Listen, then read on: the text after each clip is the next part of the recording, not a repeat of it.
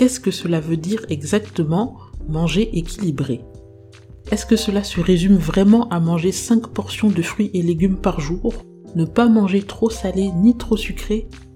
Et surtout, comment avoir une alimentation exclusivement végétale et équilibrée?